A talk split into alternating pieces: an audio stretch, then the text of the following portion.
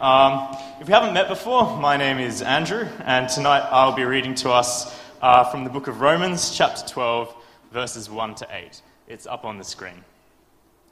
Therefore, I urge you, brothers and sisters, in view of God's mercy, to offer your bodies as a living sacrifice, holy and pleasing to God.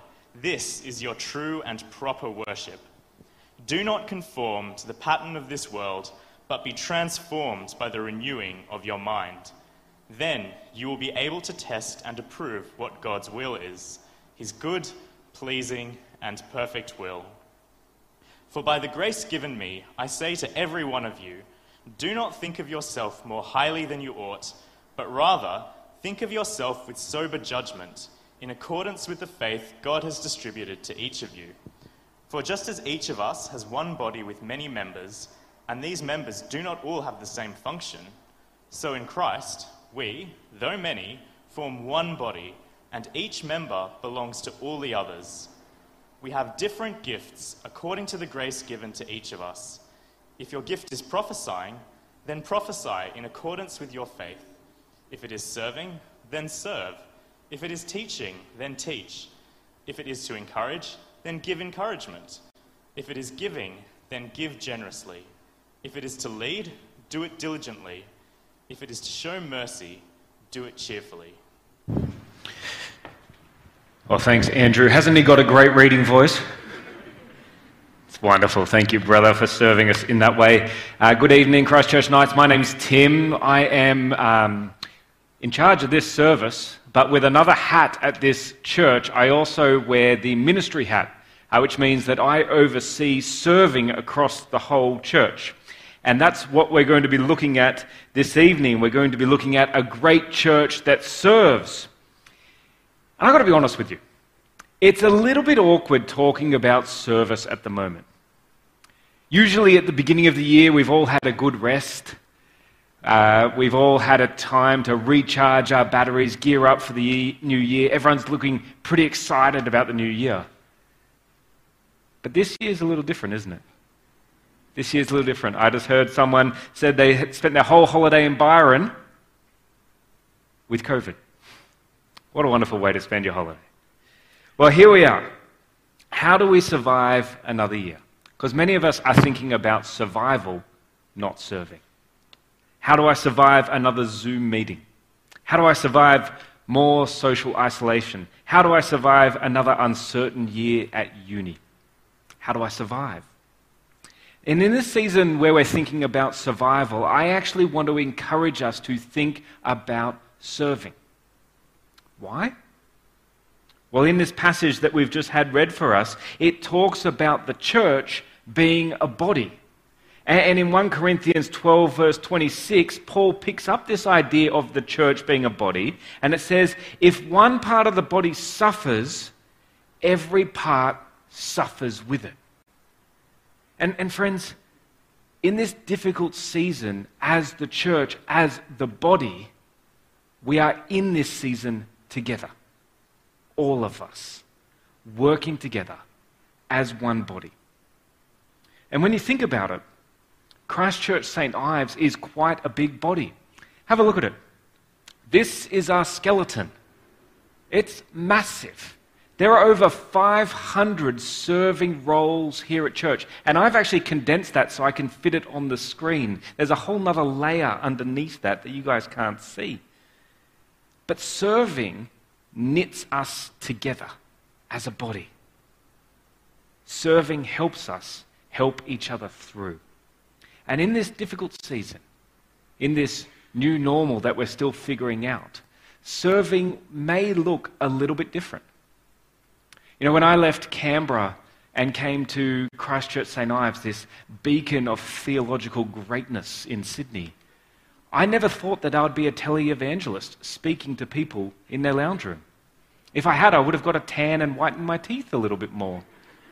And if you're watching at home, there will be a code that will come up there. You can call that number and give a love gift. That would be wonderful. If you're wondering, no code's going to come up. It's the wrong kind of church. But, friends, in this new normal, serving's going to look different. it's going to look different. Different people may have to step up while others have a bit of a break to recharge their batteries at this time. And as a body, we need to have every member serving each other within a healthy capacity and their ability to love, care, and support for the whole body. So today, as we think about serving, we're going to think about why we serve, how we serve, and where we serve. Why we serve, how we serve, and where we serve. So let's begin by looking at why we serve. And friends, we serve. We serve because we have been served by a great and loving God. Uh, Paul makes this clear in verse 1. Have a look at verse 1 with me. Uh, Therefore, I urge you, brothers and sisters, in view of God's mercy, to offer your bodies as a living sacrifice, holy and pleasing to God. This is your true and po- proper worship. Now, now, Paul's logic is clear here. Uh, we're to offer our bodies as living sacrifices because God has lavished us with his mercy through Jesus' death in our place. Uh, Jesus says of this himself in Mark 10:45. He says, "For the Son of Man did not come to serve, to be served, but to serve, and to give his life as a ransom for many." Jesus came to serve by saving us. And as Ephesians 2, verse 10 makes it clear, we are saved to serve. Verse 10 For we are God's handiwork, created in Christ Jesus to do good works, which God prepared in advance for us to do. Therefore, all Christians, no matter if you're a new Christian or you've been a Christian for a long time, we are all saved to serve. This is our true and proper worship of God. Now, I want to draw out two implications from this, from being saved to serve. Uh, the first is when we see that we're saved to serve, it actually changes our motivation for how we serve and why we serve. Uh, we serve out of gratitude rather than guilt. Are we serve out of joy rather than joyless duty. Uh, Tim Chester, an author, captures this idea well in this quote on the screen. He says, uh, Jesus serves as the Son. Uh, he went to the cross for the joy that was set before him, Hebrews 12, verse 2. Now, if you feel like a slave of a distant God who demands your obedience, then your service will always feel like hard work and be characterized by joyless duty.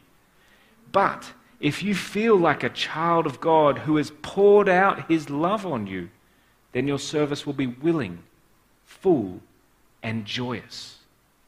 You will delight to please your Father rather than feeling obligated to obey your master.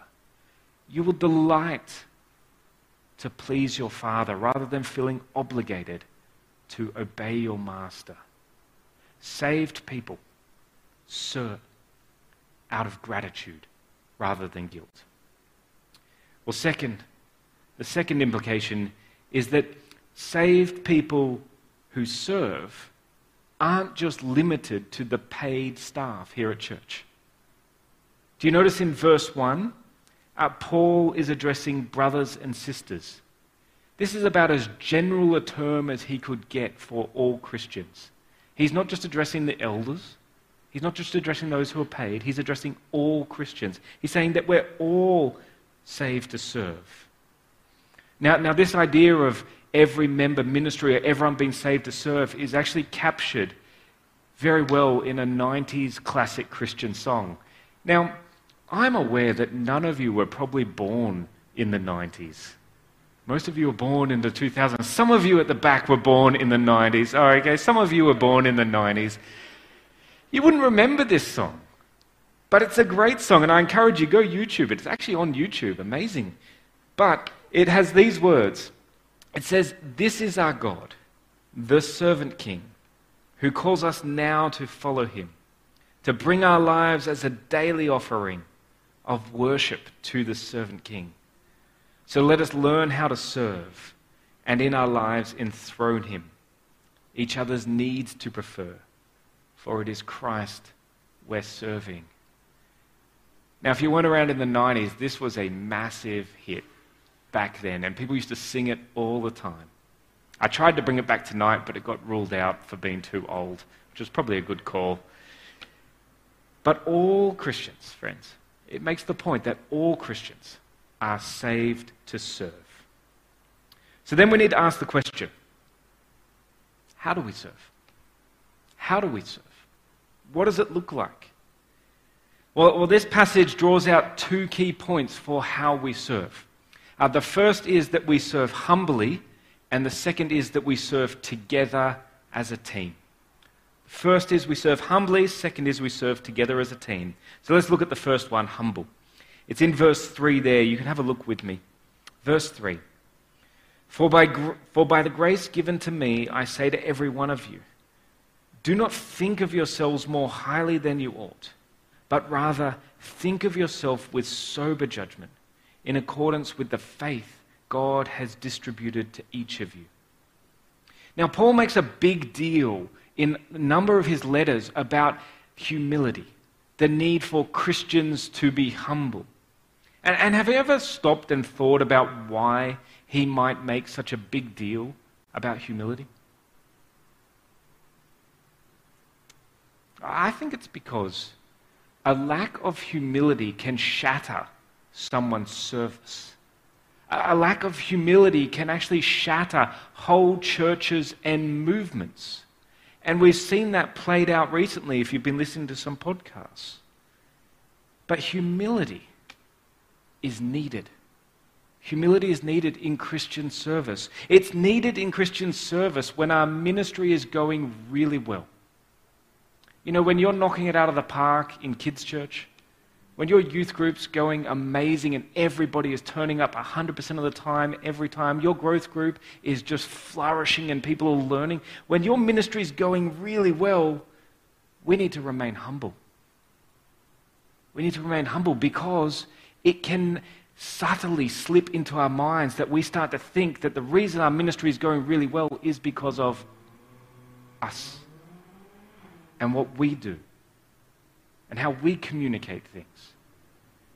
But we need to remain humble because, as you saw in this passage in verse 3, that it's actually God who has distributed our gifts to us. So we need to remain humble, even if we're doing a great job. Uh, the second reason we need to remain humble is when our ministry isn't going so well. When our ministry isn't going so well. Uh, I was at a church.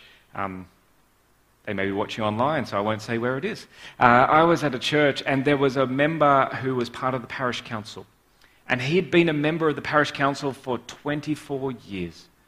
And in the 25th year of him being on parish council, the church actually exploded in numbers. And he realized, sitting on parish council, that his skills and abilities were no longer needed. The church had moved beyond what he could offer and the energy that he could bring to that role.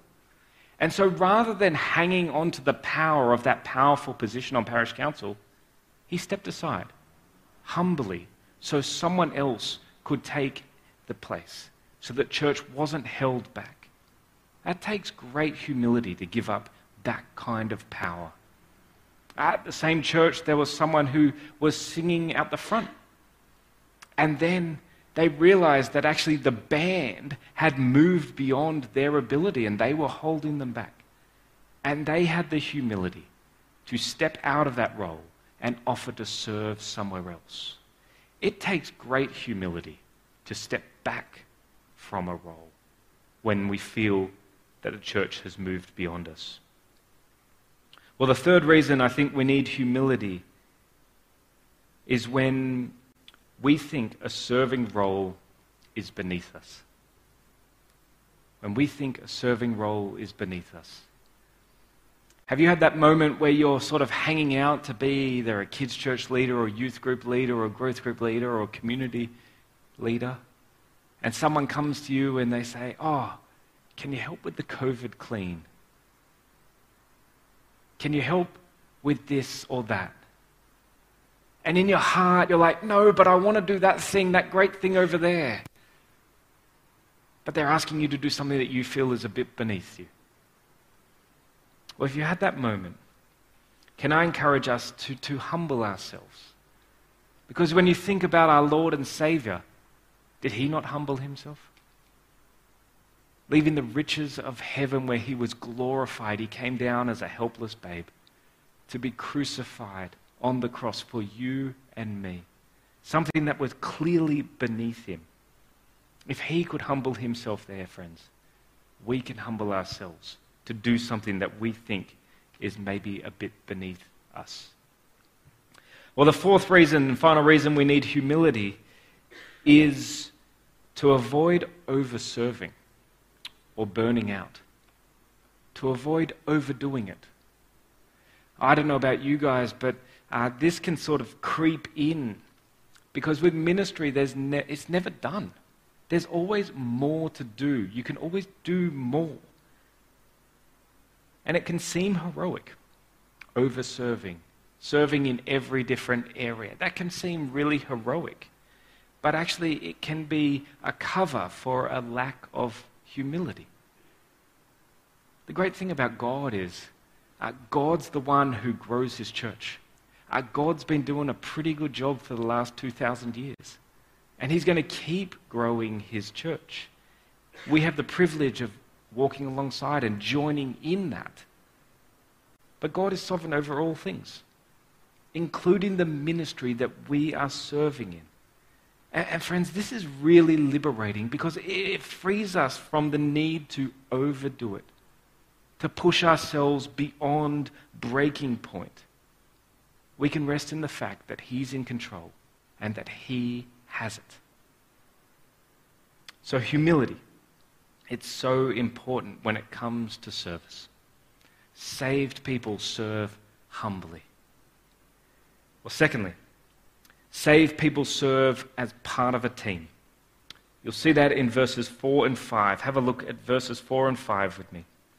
For just as each of us has one body with many members, and these members do not have the same function, so in Christ we, though many, form one body, and each member belongs to all the others. Now, Paul uses this image of the church, uh, the body, as the church. He uses this image eight times throughout the New Testament. And for him, it perfectly captures what the church is like.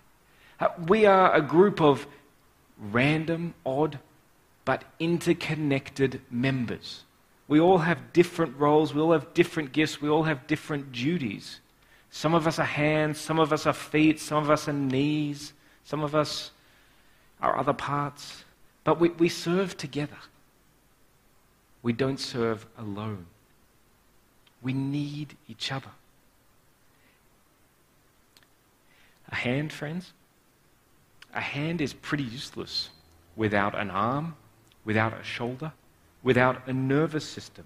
This is why Paul says in 1 Corinthians 12 21, he says, The eye cannot say to the hand, I don't need you. And the point that Paul is making is there's, there's never such a thing as solo serving. We serve together, everyone interconnected. And this is the beauty of serving in teams. Together, we are actually more powerful than we are apart. Now, you may have heard this story of the oxen. Did you know that two oxen can actually pull three times the amount that one oxen can pull? So, if one ox can pull one ton, you would assume how many tons can two oxen pull? two ton. But in reality, they can pull three. And this is the beauty of actually working together. When their energies are combined, they can do a lot more. And this is the same in church. This is the same in our kids' ministries, in our youth group ministries, in our growth group ministries. I mean, it, it worked out last weekend. Uh, I was sick in the evening, and Josh stepped into my place to lead the service. That was wonderful. Um, Nigel was sick on Saturday, and I was able to step in and do a wedding at the last minute. I mean, you think about your teams, when people fall over, there are other people to pick up the slack. And this is the beauty of working as teams, as interconnected people. So, saved people serve humbly as part of an interconnected team. Well, then this brings us to our last question How do we know where we should serve? How do we know where we should serve God's people? Well, the answer is saved people serve with the gifts that God has given them. And we see this in verses 6, 7, and 8. Have a look at verses 6, 7, and 8 with me. Uh, we have different gifts according to the grace given to each of us. If your gift is prophesying, then prophesy in accordance with your faith. If it is serving, then serve. If it is teaching, then teach. If it is to encourage, then give encouragement. If it is giving, then give generously. If it is to lead, do it diligently. If it is to show mercy, do it cheerfully. Now, now, this unity of the body that Paul has just talked about doesn't mean we are all exactly the same. We don't have this drab uniformity. We, we all have different gifts and roles and abilities. And this is beautiful. Now, we don't have time to unpack all those um, lists there that, that Paul outlines, but it's not an exhaustive list, and there's other passages that talk about them. But the main point that I want to draw out is that Paul sorry, that God, not Paul, God has gifted each one of us differently. In 1 Peter chapter 4 verse 10 and 11 we read this. Uh, each one should use whatever gift he has received to serve others, faithfully administering God's grace in its various forms. If anyone serves, he should do so with the strength God provides, so that in all things God may be praised through Jesus Christ. This is great news, friends. Because God hasn't made us all hands, He hasn't made us all feet, He's made us all different. And this is wonderfully liberating.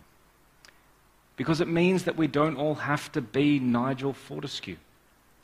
Now, now can you imagine a church full of Nigels? Can you imagine what that church would be like? We don't need a church full of Nigels. We need one. But we also need Nikki. And we need Lauren. And we need Paul. We need all of us to make the church what it is. And in a church like ours, with so many talented and gifted people, I'm actually sure that some of us can think to ourselves, well, unless I'm at this level up here, I can't serve. Unless I can lead a small group like James Macbeth, or I can sing like Rach Merrick, or I can pastorally care like Sally, or I can teach the kids like Lauren, I can't serve here. But, friends, this is such a lie. Because God has gifted us all differently. Uh, can you imagine uh, James Macbeth with his big hands doing origami with the primary school age kids, with those delicate folds? It would be comical. He probably does it, but it would be comical. Our, our job, friends, isn't to try be someone we're not, but it's to try uncover what God has given us and use it to serve Him faithfully. So I want to encourage you. Take a moment. Take a moment now. Write down what your passions are. Write down what you feel God has gifted you in. Uh, write down what you're studying or what you've been trained in or what you work in. And, and then ask yourselves how can I use that to serve the body of Christ and the gospel here in Christchurch St. Ives?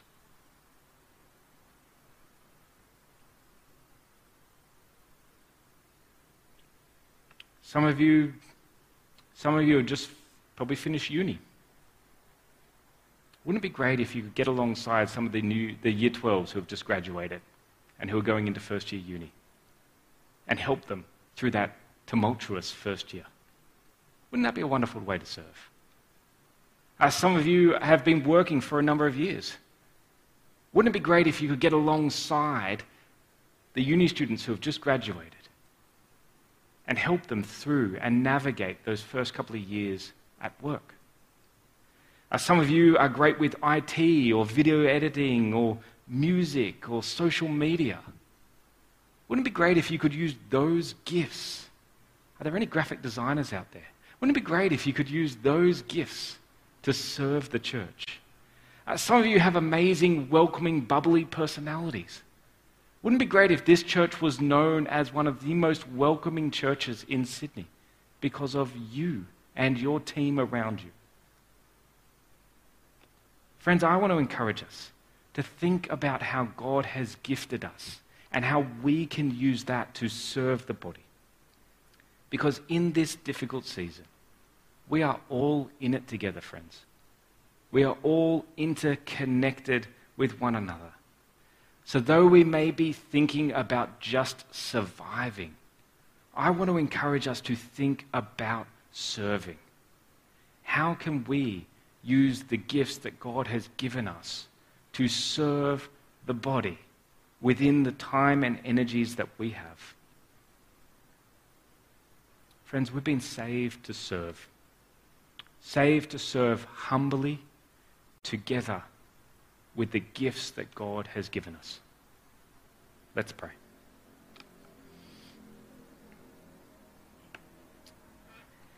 Heavenly Father, as we think about how you humbled yourself, came from heaven down to earth, was crucified in our place, Lord, we thank you that you served us by saving us. Father, we pray that that would change our motivation, change how we see serving, move us from guilt to gratitude.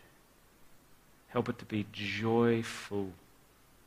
And Lord, as we think about ourselves, humble us as we serve, and help us to find and uncover the gifts that you have given us and use them for your glory. And we pray all this in your Son's name. Amen.